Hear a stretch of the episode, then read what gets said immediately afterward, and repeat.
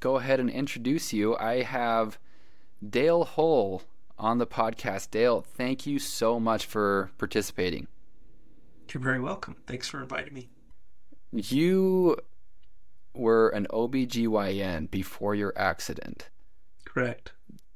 Tell me what motivated you to go into the medical field. Ooh, that's a bit of a story. Ever since junior high, I thought I was going to go into dentistry. I had a brother-in-law who was a dentist, and my brother was an orthodontist, and so I kind of launched into school thinking I'm going to go to dental school, and then lo and behold, in my junior year of college, I suddenly came face to face with the reality that is not what I wanted to spend my whole life doing. But I was still struggling with what I really wanted to do. So I started looking around and thinking about other opportunities. I applied to law school, got in as an alternate. Thank goodness I didn't get into law school. And during that time, I was actually working at Hostess Bakery, making Twinkies for a living. So I'd come home and nice and say to my wife, because by then I was married, guess what I did for the world today? I made 100,000 Twinkies. And I just really realized that I just didn't want to work for a paycheck, right? And during that same time, I actually went out and got a pilot's license because I'd always wanted to learn to fly. And I thought, okay, this is what I'm going to do. I'm going to be a pilot. Well, about that same time, my wife and I witnessed a car accident in front of us, and we were kind of the first responders on the scene. And I was very frustrated by the fact that I didn't know what to do.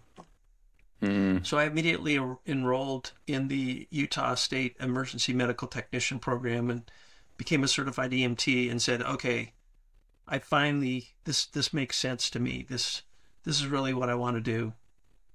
But by then, I'm out of school, and it was a bit of a challenge because, am I going to apply to medical school as a Twinkie maker? I mean, it's important to be involved in academics. And fortunately, I had in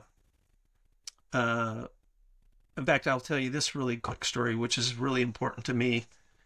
At one point in time, I was very discouraged. I was sitting at my desk doodling, and as part of my doodles, I started signing my name just to practice, just as kind of a mindless slurry of feeling bad for myself. And at one point, I signed my name and then paused for a minute, and then I wrote MD behind my name. That's and I powerful. Looked at that and said, there is no way that will ever happen. Just because it seemed like so far away, right? Yeah.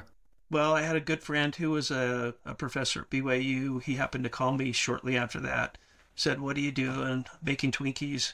He said, well, would you want to come down and be a lab TA and work on a master's degree? And I said, yeah, I'd love to do that. So I jumped back into school and I applied to medical school and obviously made it into vet school and then did a residency in OBGYN. So the fun part of the story, to close the circle, is there were days when I was a busy practicing physician and I would be signing a chart and I would sign my name and write MD. Wow. Behind my name. And I would look at that and say, it happened. So, pretty crazy.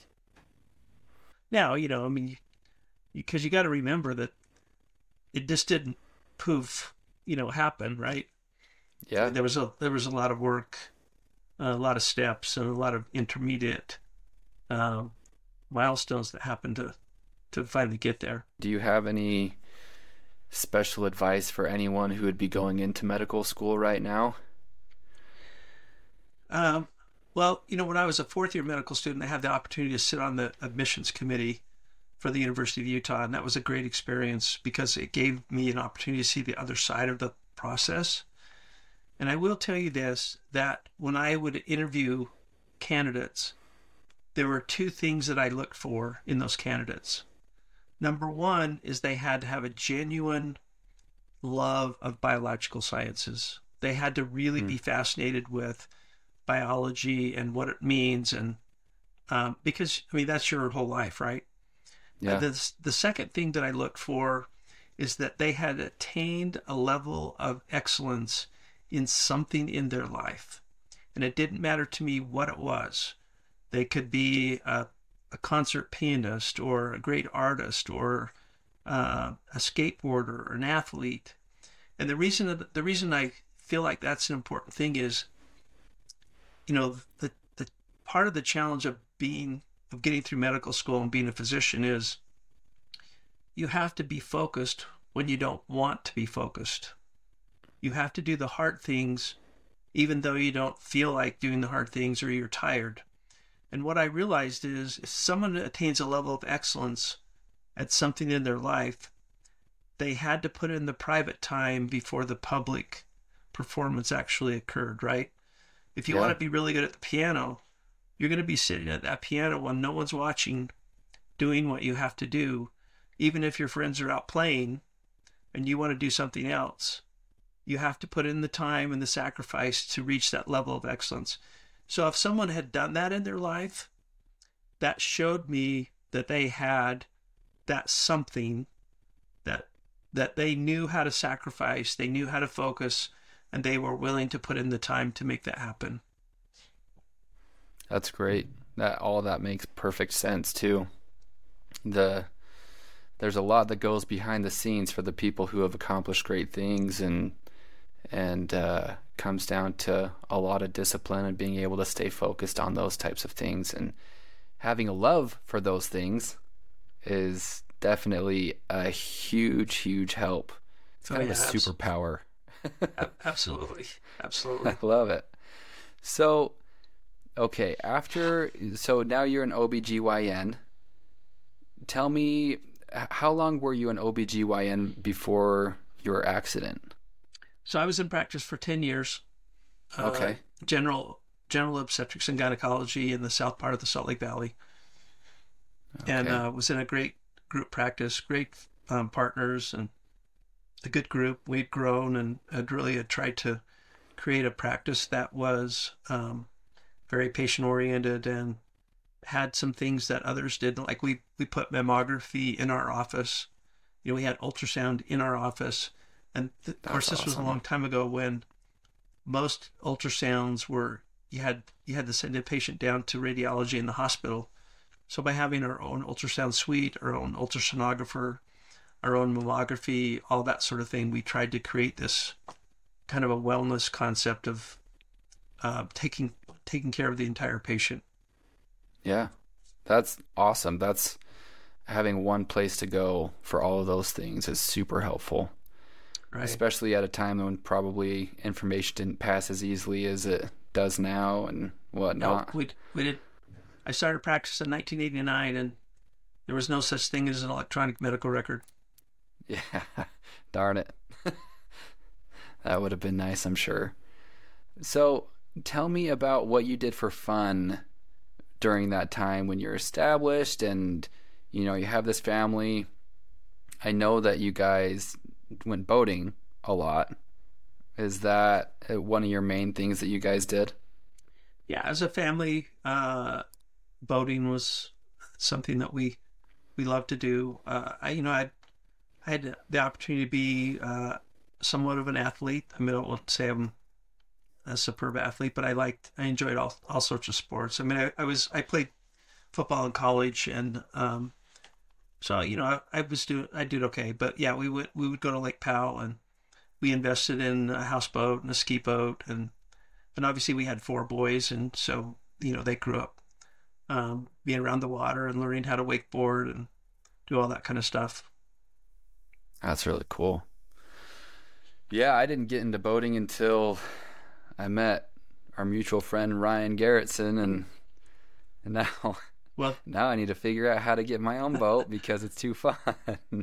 Well, the best advice is You don't want to get a boat. You just want a friend with a boat. That's right. It sure is nice having a friend with a boat. So you don't have to worry about any of the maintenance, or, you know, you definitely try to help out with the cleaning and whatnot. But well, someone just recently sent me a meme that showed a hand holding a $100 bill that was on fire, and the caption was, "If you are comfortable with this, you're ready to own a boat." There's a guy who I really look up to. He's probably in his 40s and makes $30 an hour. So he actually delayed his retirement so he could buy a boat, and he did it at a time when his kids were approaching the teenage years. And his philosophy behind that was, when kids get older, a lot of times parents spend less time with their kids. And what he wanted to do was spend more time with his kids during that time. And so he said, it's way more worth it for me to delay my retirement so I can enjoy those moments with my kids and bond with them and create a stronger relationship. And that hit me so hard. And that was before I really got into boating. Well, what's fun about boating is that you have a captured audience. You know, when you're on the boat, everybody's together, and you're making fun of the person behind the boat, knowing that it's going to be your turn to be made fun of because you're going to be out there too. But you're all there together, you know, and so you have that common experience, and it's a group process. Well, I'm a fan of it.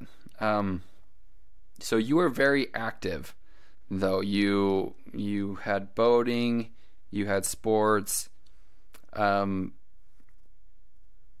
now let's get into, I guess, the moment when your accident occurred, because that, I'm sure, I can't imagine how much of an inflection point that was for you in your life.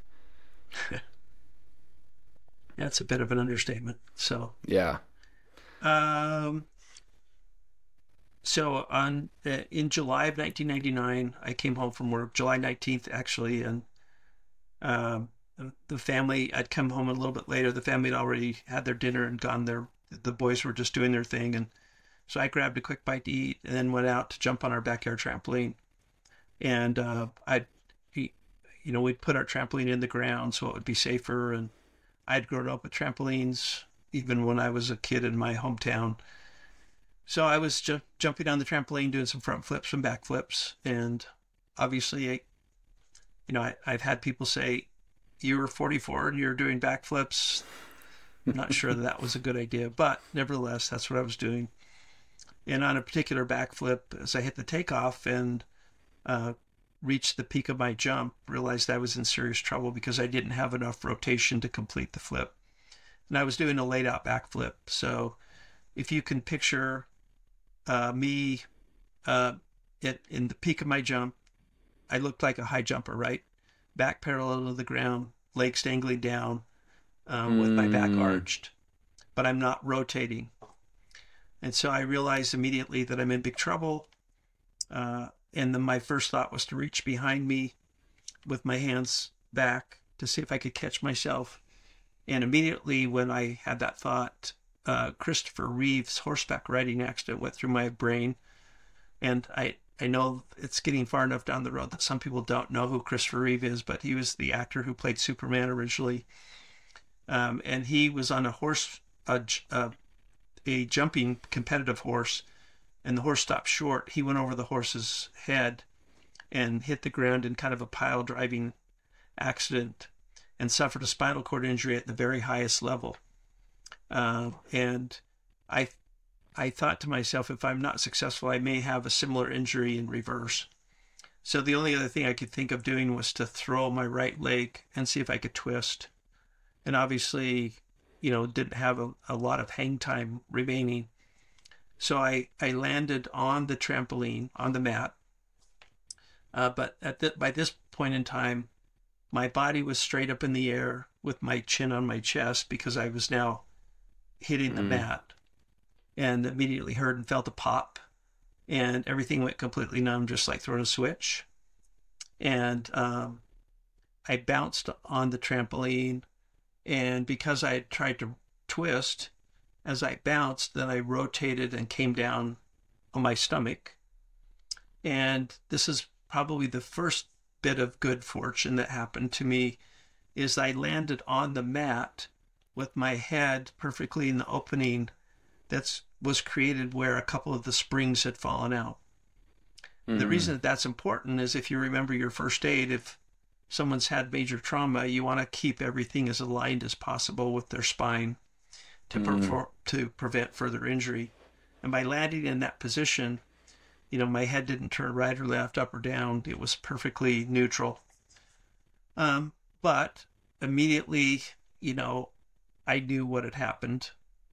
I did try and move, thinking, okay, let's just double check, right? Couldn't move anything below my shoulders. And I remember laying, I'm looking under the tramp. I can see the dirt. I can smell the weeds. And, the first words out of my mouth was, oh God, no, not this.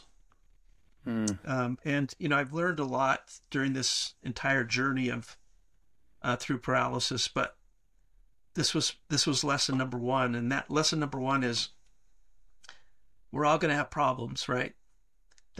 That's not a secret. What I realized is the biggest challenge is it's going to be something that's not on your list. It's going to be something that shows up on a random Monday afternoon that you have no idea what to deal with. And I said those words because I thought it was really unfair that God was giving me something that I wasn't even remotely prepared for. And it was kind of like, really? Serious? Like, you're gonna make me you're gonna allow me to be a quadriplegic. Come on, can you not have chosen something that's more reasonable, right? And so just that overwhelming feeling of being dealt something that seemed unfair was probably the first thing that I realized was a big challenge to overcome. Holy smokes. Yeah, I can't imagine going through it. So did you know that, or what was your understanding about the recovering process from being a quadriplegic? Because a lot of people don't recover. I mean, I knew I had a spinal cord injury. I knew my life as a husband, father, physician was done. In fact, I had a prescient moment where, you know, some people talk about how your life passes before you. While I was laying there, it came to my mind that I would actually be the show and tell for Dr. James Swenson's second year medical student lecture about paralysis.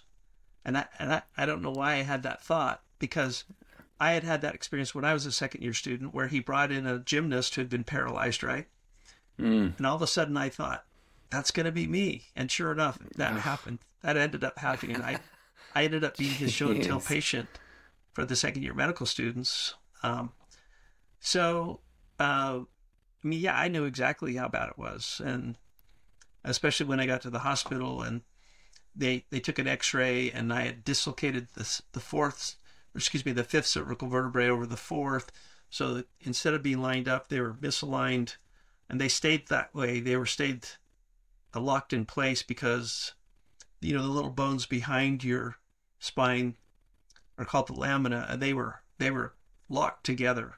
So my spinal cord was coming down and taking two 90-degree turns.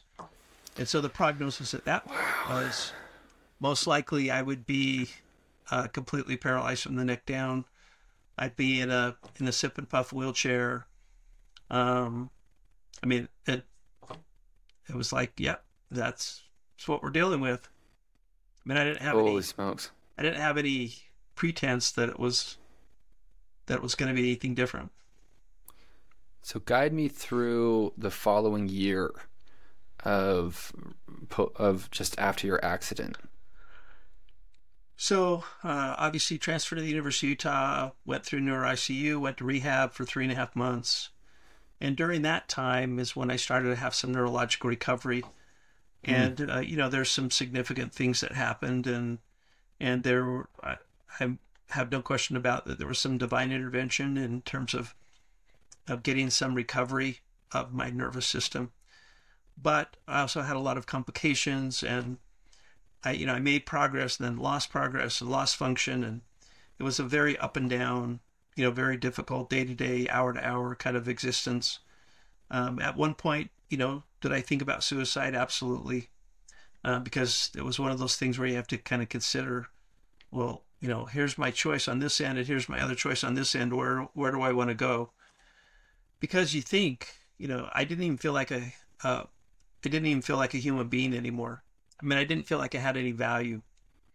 And I think what's interesting is we're defined by what we do in life. And when you can't do what you do, you become nothing. Mm. And when you become nothing, then you think, well, why should I stick around? Right. Yeah.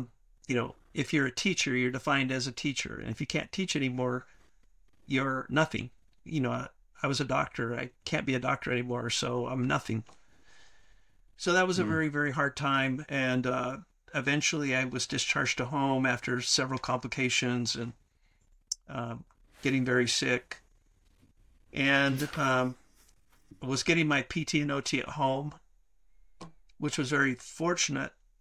But here's the secondary problem is I learned very quickly that the insurance coverage is very limited. And the therapist only have enough time to change your environment, not change you. And I wanted them to kind of work on me before they gave me new door handles or an elevated toilet seat, right? Yeah. And so that was a frustrating aspect for me. And at 7 months after my accident, I met an extraordinary physical therapist who drew the short straw and had to take care of an SOB doctor who was trying to dictate his own care. And so she showed up the first day, and we didn't get along that first day. And she came back the next day, and her name was Jan Black. And she said, look, you only have to put up with me for 4 days, because she was just doing vacation coverage. And I said, okay, do your thing. And really within about 30 to 45 minutes, I knew I had an extraordinary therapist. And so I fired everybody else and then, paid her and got my insurance to pay her. And we set out on a therapy adventure that lasted about a little over 2 years, where we were doing therapy 5 days a week, multiple hours a day, trying to regain as much as possible. And that all culminated with me having the opportunity to carry the Olympic torch in 2002 as part of the Winter Olympics. And I was able to do it without a cane, a crutch, or a wheelchair, and carry the torch with my own hands in the cold with gloves on and walk, about 0.2 miles. Holy smokes. Yeah. So that, that was my 15 minutes of flame. And and I was surrounded by hundreds of people who came to see just me. And to make it even more Disney-like, I ended up passing the Olympic flame to Hall of Fame NBA basketball player Karl Malone, which was totally unknown. Nice. And there's a whole nother story that goes along with that, which is quite remarkable. Oh, man. Okay, so there's so much amazing stuff just from what you just said, but so back when you were feeling worthless, though, and you were considering suicide, what pulled you out of that moment or those moments? What motivated you to keep going? Well, I think number one is, my faith, my personal faith, and knowing that there is a God. But I think the second thing is, obviously, I had a wife who was incredibly supportive. She's a non-medical person who got thrust into a very significant and bewildering medical situation, but she never wavered. She stayed right with it. And her faith, I will credit her faith. She had a lot more faith in terms of what was going to happen than I did. So, and I credit her with some of the divine intervention that happened. And then the other thing that happened was the overwhelming support that came to me through friends, family, patients, and the community. And I think you can't underestimate the power of that support network.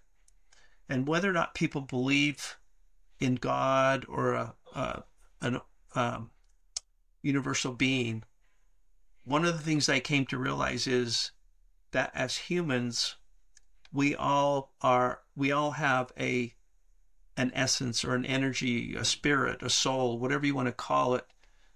And if you can get a large number of people to focus on one common thing, there literally is energy that makes that thing happen.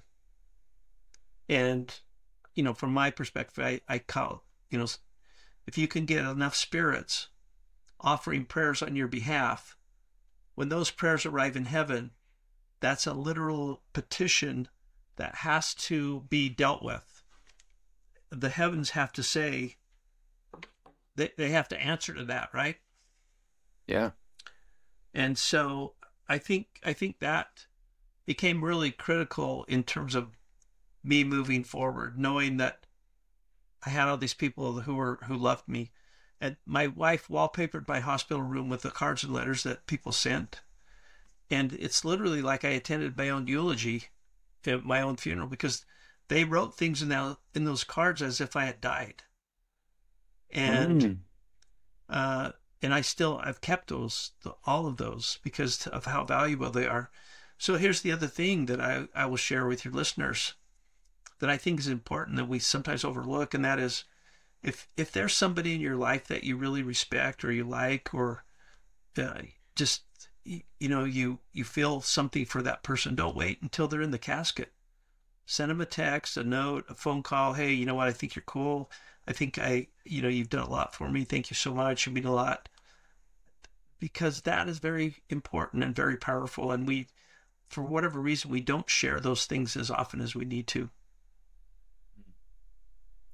That's some wonderful advice. Yeah. And it's easy to forget how amazing that feels, whether you're on the giving or receiving end of something like that. But what a unique experience to be able to have an idea of what your eulogy would be like and what a funeral would be like. And I'm sure that was extremely eye-opening in and of itself. Guide me through what it was like when you realized that there was hope to walk again. Well, obviously, things take a long time with paralysis. It takes an enormous amount of effort, and things. What I tell people is it's glacially slow. You know, if you want to be entertained, take your lawn chair, sit in front of a glacier, and tell me what happens. You know, occasionally there's a big chunk that falls off, but it's typically a lot of just creaking and groaning, and things don't happen very quickly. So, it's a slog, and it didn't just suddenly happen. And so each little moment of progress was something to celebrate. But at one point in time, Jan said to me, you know, you're making great progress, but you don't seem to be happy. How come you're not happy?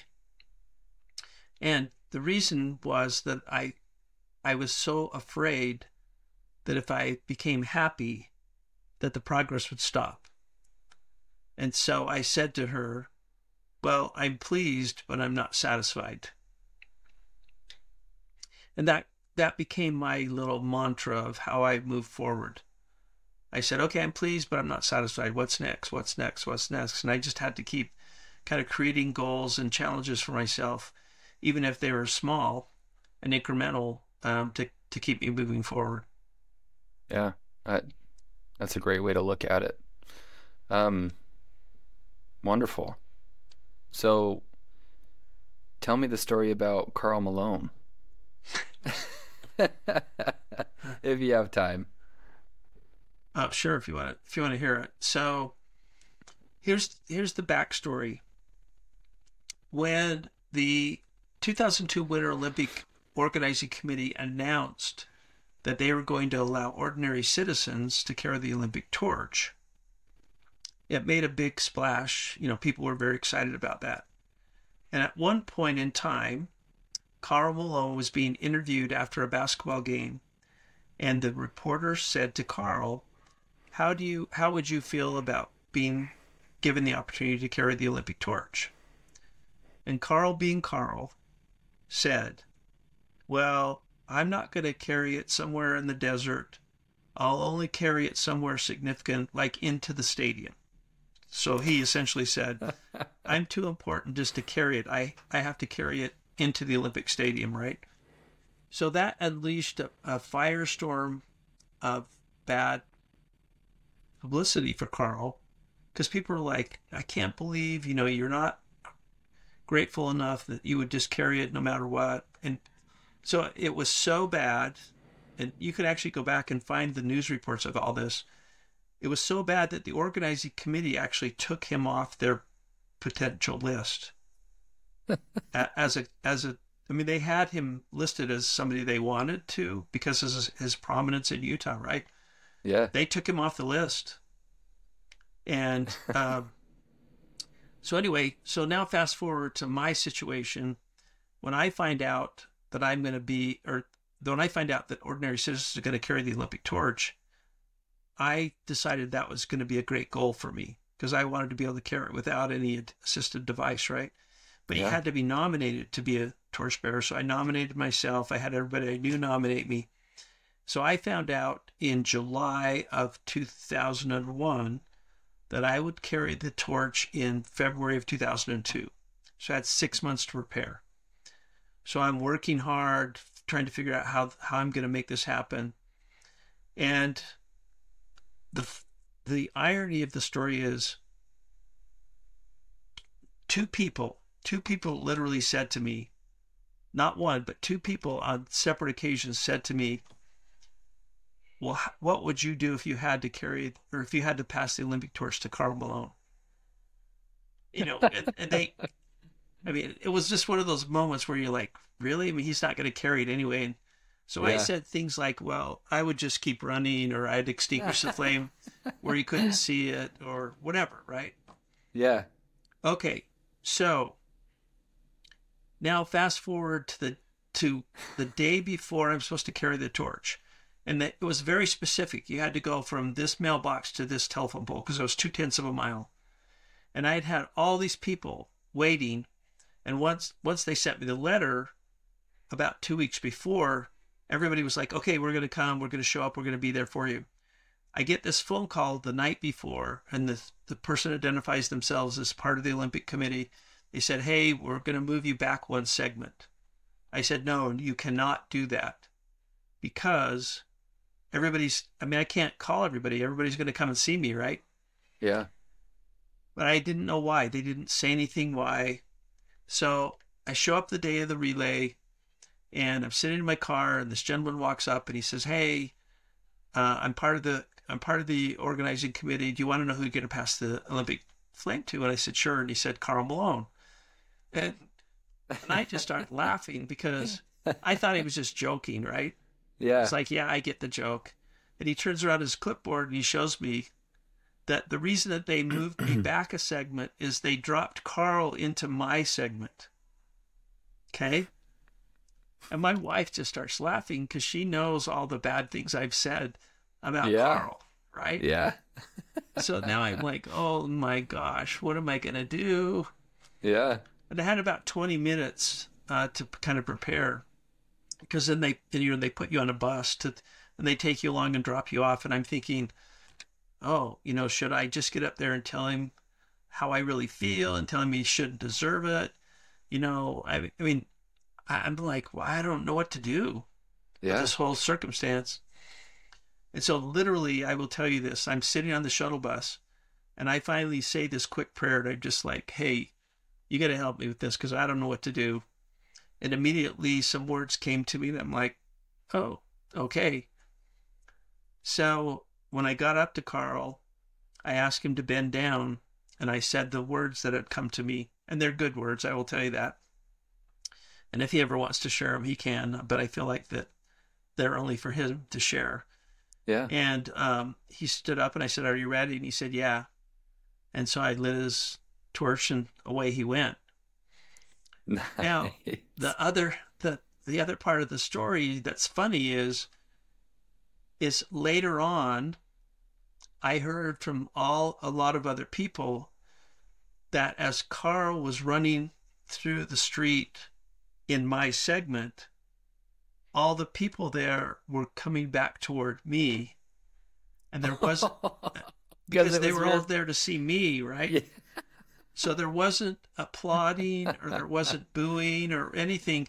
There was just kind of this weird hushed thing as people went, "Well, that's not Dale," you know? Oh, that's so funny. So they started to go the other direction. So when I heard the story, I decided I would write Karl a letter and say, "Hey, you had this kind of odd experience. Let me explain to you why that happened." And I was able to get a really nice photo off the back of the media truck of me lighting his torch. So I did 2 8x10s of that picture.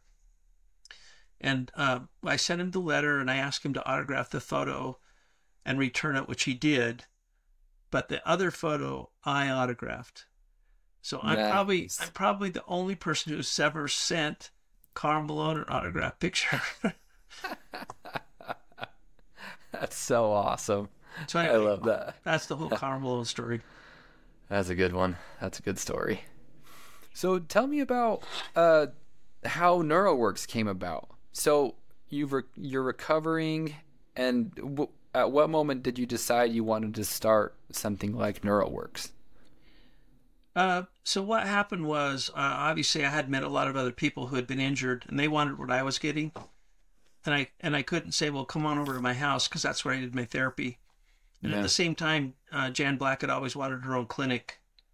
Mm. And so we started talking about the fact that it was really unfair that people didn't get decent outpatient therapy.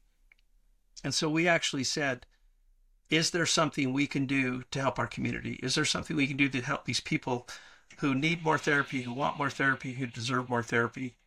And so we literally said, okay, if we're going to do it, how do we do it? And we said, we have to eliminate the financial barriers. We have to make it accessible. So we created a nonprofit. We wrote a business plan. We kind of had it in mind. And then the opportunity was suddenly thrust on us. And literally we put $500 in the bank. We rented a empty room in a strip mall in 2004, and we said, okay, we're going to be a spinal cord recovery center.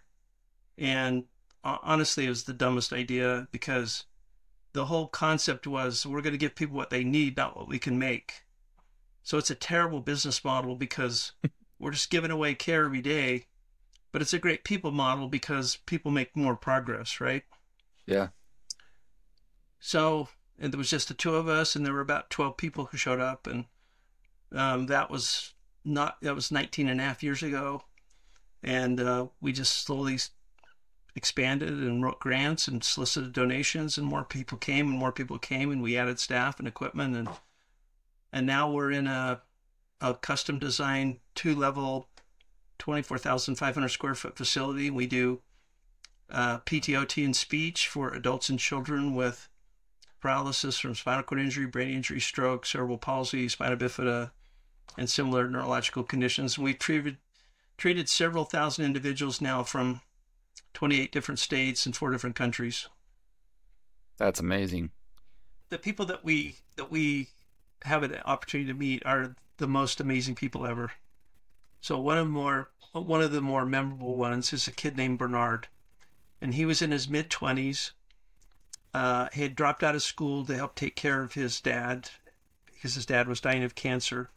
And when his dad passed away, he felt like he kind of needed to get away, and he was estranged from his mother, so he was kind of on his own. And he ended up in Arizona and got really hooked on skydiving down at one of the dive places down there, and was becoming an expert skydiver, right? But unfortunately, he had a skydiving accident and became a paraplegic with a spinal cord injury. And immediately his girlfriend left him, and so he was kind of all on his own, didn't have any support system, eventually found his way to Neuroworx in Salt Lake City for therapy. Great kid, very bright, but totally devastated. And he probably was in my office every week, and he would just say, "I can't do this. I can't do this. I'm going to kill myself. I'm going to kill myself." Mm. And we would talk, and we would talk, and we would cry, and we would go through things. And finally, I just said, "Look, you know, just give it 1 year. Give yourself 1 year, and if after 1 year you still feel the same, then we'll figure out how to take your life, and we'll figure out how to move you forward if that's really what you want to do." Super hard worker, but it became readily apparent to all of us that his paralysis was very dense, meaning he probably wasn't going to get a lot back, and he was going to need a wheelchair for the foreseeable future. But he eventually kind of rallied and said, "You know, I think I want to try and go back to college and finish college," which he did. And then one of his lifelong dreams from when he was a child was that he had always wanted to be a veterinarian, but now he was paralyzed. Well, long story short is he pursued that dream and became the first wheelchair user to be accepted into Colorado State College of Veterinary Medicine, graduated with his DVM. He's now doing a fellowship in veterinary radiology. And the last video he sent me several months ago, he was in the iFly wind tunnel thinking about returning to skydiving. Wow. Wow. Just the complete turnaround from where he was to where he is now, mentally, even. That's amazing. And the most amazing thing to me is he did it all on his own. Yeah. I mean, talk about courage. Yeah. That incredible obstacle that was put in his way. You hear that, you never know how much you can do until you try to surpass what you can do. I can't imagine being pushed to that point of where you and him were at, you know? It's just, it's amazing how trials make you shine in a way. Oh, I mean, I definitely see the purpose in adversity. Yeah. It takes us as two-dimensional people and makes us three-dimensional. Absolutely. It gives us empathy. It gives us sympathy. It gives us courage. It gives us perspective. And it's kind of like what I explain to people. You know, when you get married, you say you have this person, and you say, how could I ever love somebody more than I love this person that I married, right? And then you have a child, and you're like, wait, like what just happened, right? It's incredible because you went from 2D to 3D. Yeah. And so I think it's that same concept, you know, when you have hard things, and even though you don't want to go through them, if you don't, you become very, very shallow people, you know, and it's, in fact, I'm going to try and find a quick quote for you that's, yeah, pretty amazing. If you can hang on for just a quick second. Absolutely.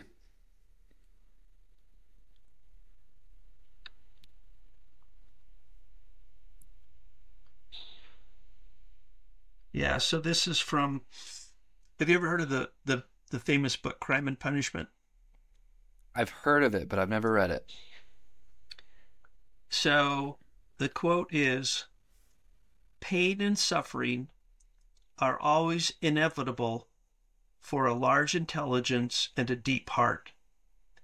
The really great men must, I think, have great sadness on earth." And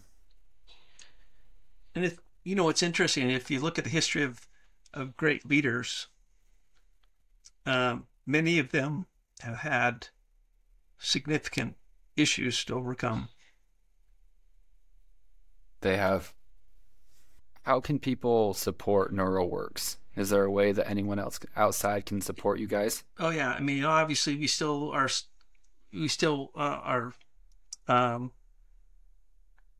reliant on donations. You know, we do write grants, and but anytime anybody wants to donate, they can just donate directly and go to our website. We have a Venmo, we have PayPal, whatever. You know, our end of year campaign is called the Remarkable Journey campaign, because all these people are on this remarkable journey of recovery. Mm-hmm. And so that's usually our big donation campaign push. That's wonderful.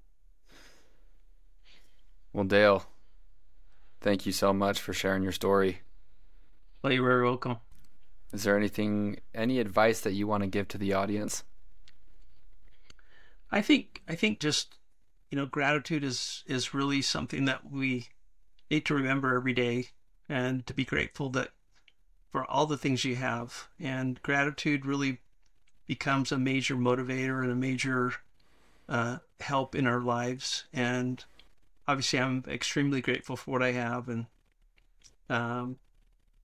and you know, the amazing thing is I'm far enough down the road now, and the amazing blessings, the amazing opportunities, the people I've met, the things I've had a chance to do.